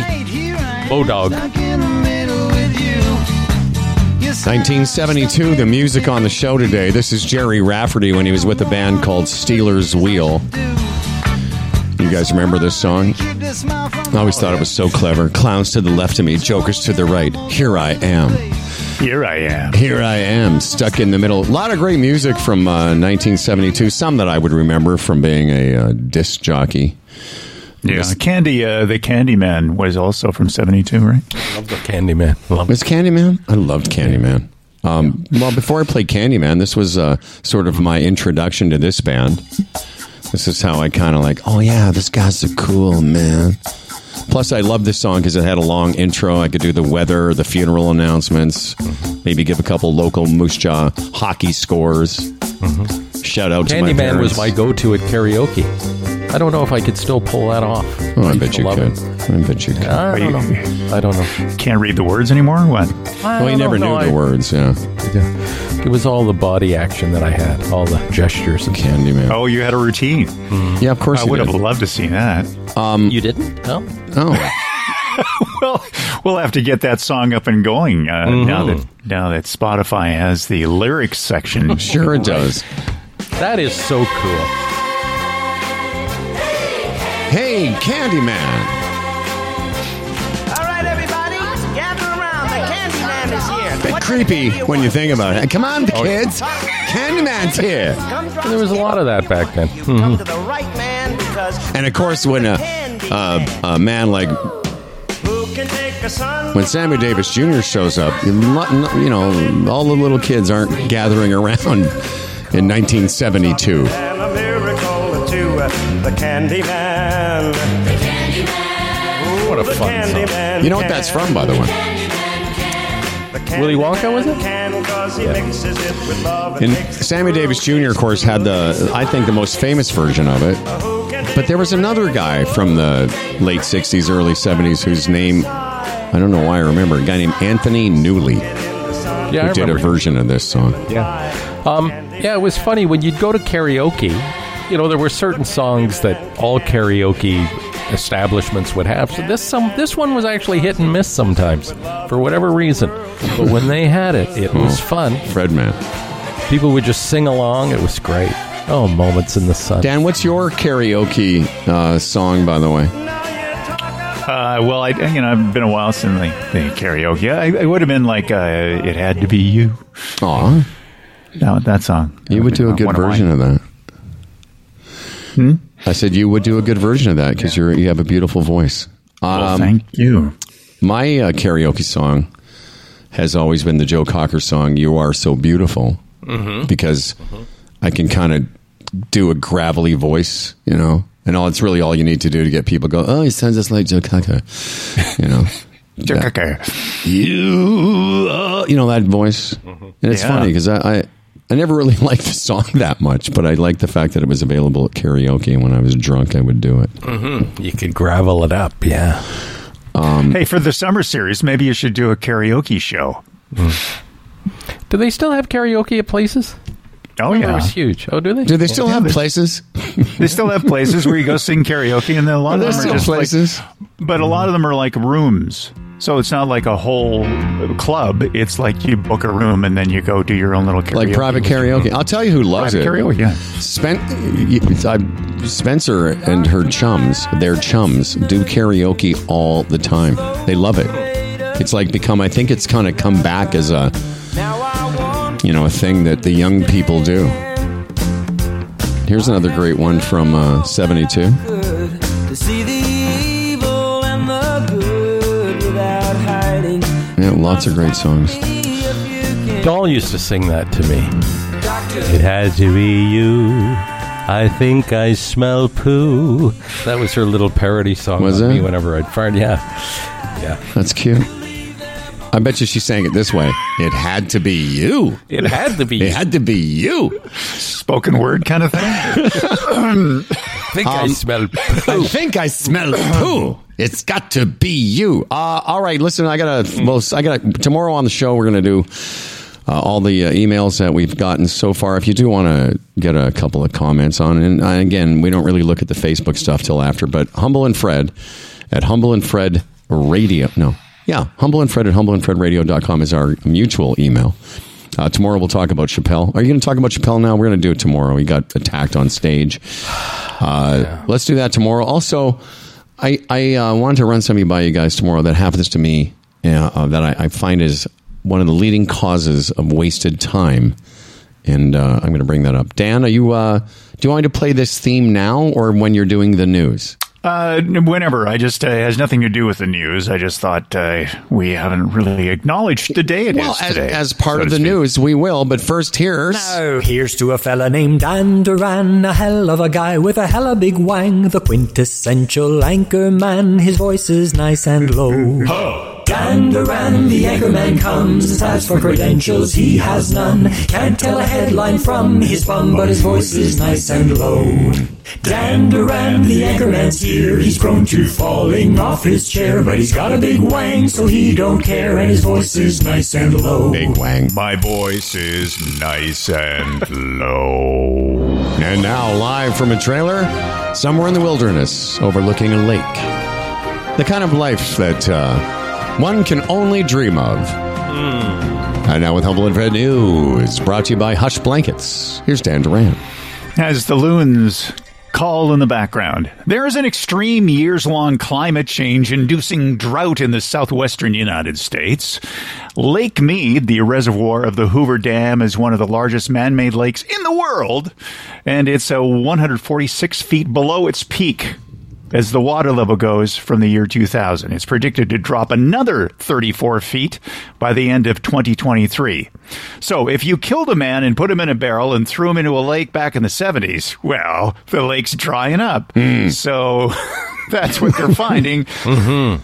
Dead bodies. Are they really? Yes. Last weekend, police found a barrel with a man, a barrel of a man, and uh, predict there are more to come. They don't know who it is yet, but based on the clothing, they think it was from the 70s or maybe the 80s. And they uh, he was found on the current shoreline, which is about it would have been when they dropped him in the in the water. It would have been about 200 feet out from the shoreline and fairly deep, obviously about 146 feet deep or or deeper. Uh, but uh, that's uh, th- and then they're saying that as it continues to drop, like I said, another 34 feet in the next couple of years, they're probably going to find more of this. It'd be a great uh, great spot to get one of those. Uh, you know those uh, metal detectors and do the shoreline walk. Yeah, look like a dweeb. Yeah, Just just imagine if you were a murderer, you know, back in the day, the last thing you'd ever think of is, you know, climate change could be something. no, but think about it. Would never have imagined. Is that the reason the lake is going down? Yeah, it's uh, because of the drought, because of climate change. And uh, it's all they- they've dammed up the Colorado River, and it's. Uh, Well, what other flow reason could low. there be? Well, I, I can get tell you a little story. When I was in Panama City Beach, Florida this year, we went over to a place that was well known. I can't even remember the town, well known for its its oysters. And uh, they're having trouble getting oysters, and the reason why the river used to be the perfect condition for these oysters. But in Atlanta, they started using this river more for drinking water mm-hmm. because Atlanta had grown to such an extent, and they were pulling so much from the river that affected the level of the river down in Florida, and it was affecting the growth and the development of these oysters. And I, I just found that to be a fascinating story. So right off the top, when I hear something like that, I think, well, is it beyond climate change, or could it be something else? That's all. Well, it's so massive, and there's such a drought going on. That's why they're Yeah. attributing it to the uh, the climate change. And there's a lot of water from that dam that goes to uh, Arizona wa- uh, um, farmers, and that's where most of the water is consumed. In a desert, they irrigate, and it's kind of weird, but yeah. I uh, I've been in the bowels of that dam, the Hoover Dam. I took the tour where you go right down to where all the mechanics are. It's uh, it's quite fascinating. I, I was going to say it would be fascinating the sheer scale. Yes. Of the machines that must be down is. there, like just wild, eh? When It's you're in the bowels, can you look up on the dam? Do they take you out to a little patio or something? And Uh, I can't remember. I just remember all the machinery down there. What kind of patio do you think it they have? Like where they serve drinks on the patio? Oh, and would you like some a cocktail while you're looking at the dam? well, I, I don't know. It seems like a way to make a little bit of money. I'm surprised that nobody has made a bowel joke at this point. Why isn't? Why aren't we talking about the? What, what, they should offer a tour of your bowels. There'd be no fucking patio in that. It had to be you. I think I smell poo. How about that? I like it. I thought you were going to say it had to be Jew. I think he made poo. Uh, listen, uh, Dan pointed out, and I'd forgotten, even though I'd put it on our show description today. Today is May the 4th, and, you know, for a long time now, I can't remember where it started. All Star Wars people make it all.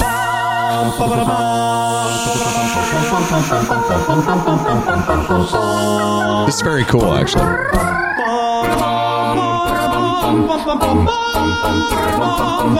It's an a cappella group doing their version of the Star Wars theme.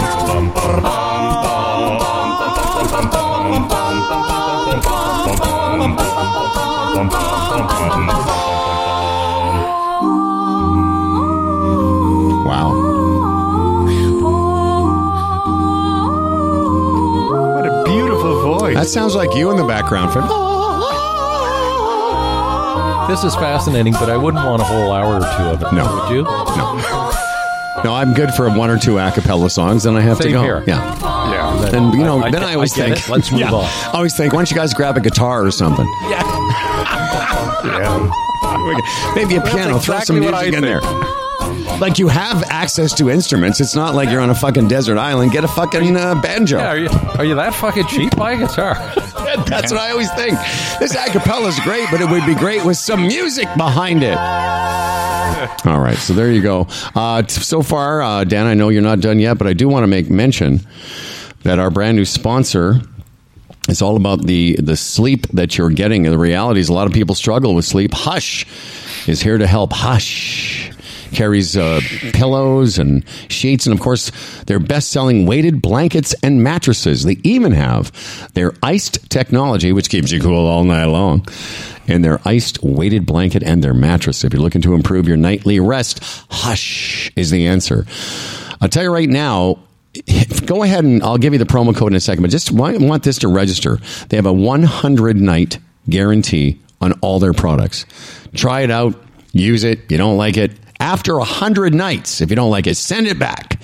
All right? It's a great way to show those that you love that you care. You know, you've heard of the Hush Blanket. Now's the time to get it. Hushblankets.com. The promo is H U M B L E for 10% off. H U M B L E gets you 10% off. Hushblankets.com. Hush.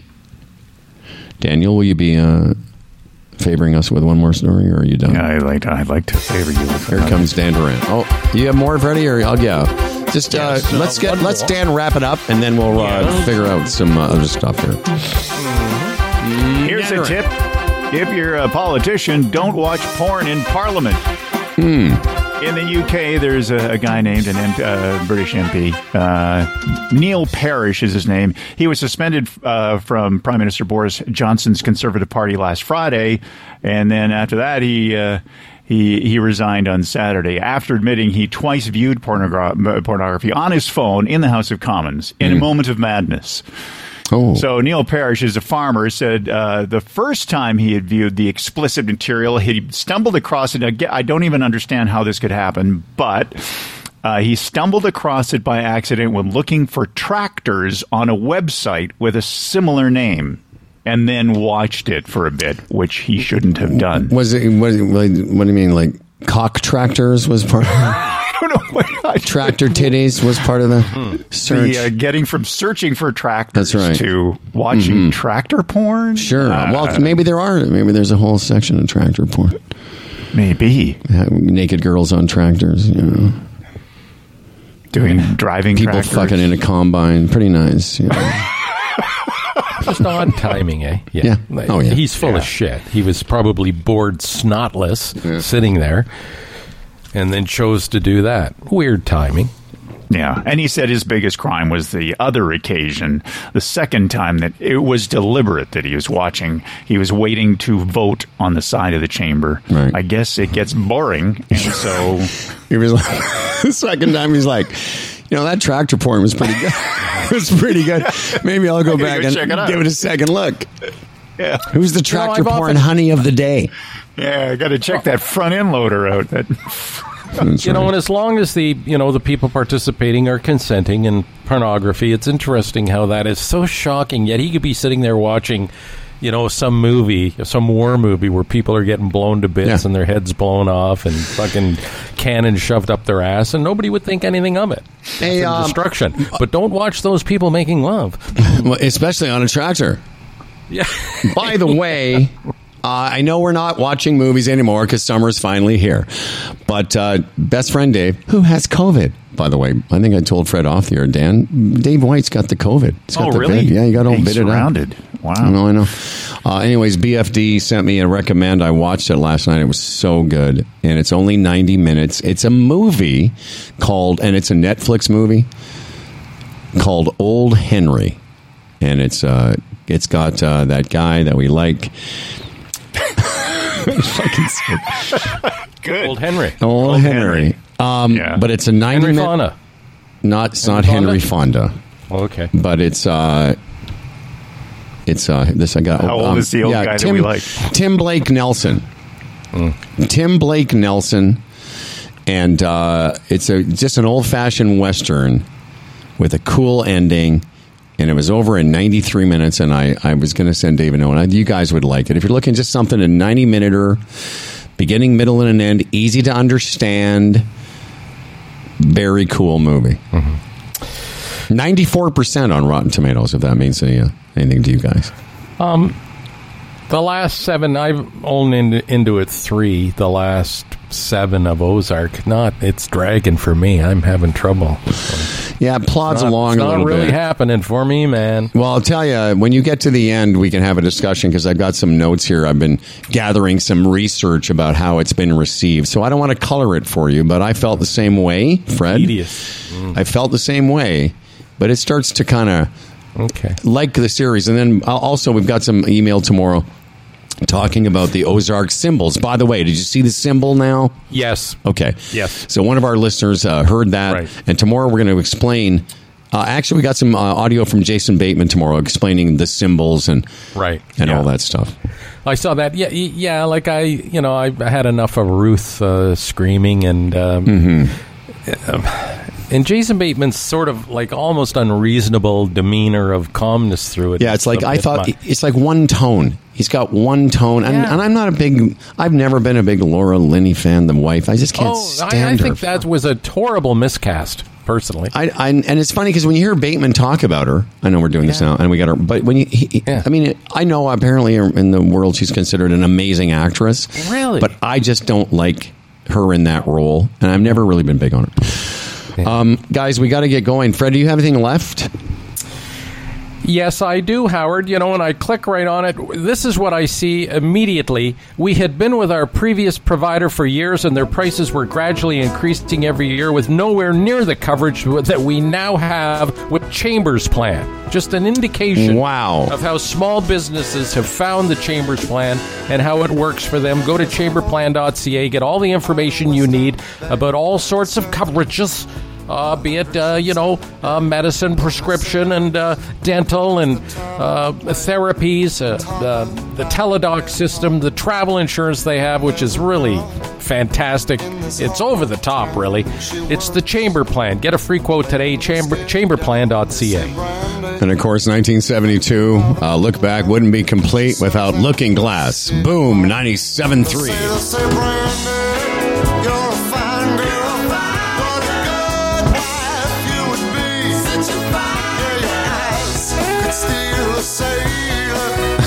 want to play it too much longer, but one of my favorite lines in this song is My life, my love, and my lady is the sea. That's why the sailor's saying, Brandy, you're a fine girl, but I'm married to the sea. Which is just an excuse that sailors give because they're going to go off and fuck somebody else in another port. No, no, Brandy, I'd marry you if I wasn't going off to fuck uh, other Brandies in other ports. Ever been to sea, Billy?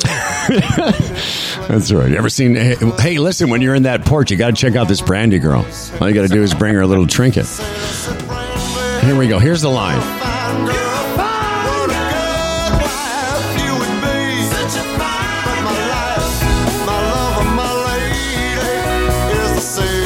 There you go. My life, my love, and my lady. It's a lot. Uh, before we go to, let's uh, not forget that uh, even though Freddie's talked about uh, this already, I want you to hear it from them. Nursing during your commute again. Do you find yourself living at work instead of working from home? Couldn't this have been an email? When it feels like all that's left is work hard. you know it's time to play. It's easy to find your next favorite game at Bodog.net. Play free casino games, get poker tips, and check out the latest sports odds. Visit Bodog.net today. Hashtag make a play. Thanks to Jeff Marek. What a great guest. And Scott Morrison yesterday. Awesome. Uh, tomorrow, uh, our guest is uh, no one. Uh, Dan Duran, of course, will be here. Um, we'll be reading a bunch of your emails and some of the feedback from the program. And of course, Toronto Mike popping in. Have a great Wednesday. Uh, Leafs in uh, Tampa Bay tonight. Yahoo! That's fucking Yahoo! No, I, when I text you tonight, I wanted to come back and, and go tippy. well, I'm off the Jays now. Oh, okay. All right. Okay. All right, Dad. This episode of Humble and Fred was brought to you by GigSky, the Retirement Sherpa, the Chambers Plan, Bodog, Health Gauge, and our newest sponsor, Hush Blanket, with their 100 night guarantee. I'm Dan Duran, and remember to listen tomorrow. No guests, but lots of fun. Like and subscribe. Turntables and a microphone. Bottles and cans, or just clap your hands, or just clap your hands. Where's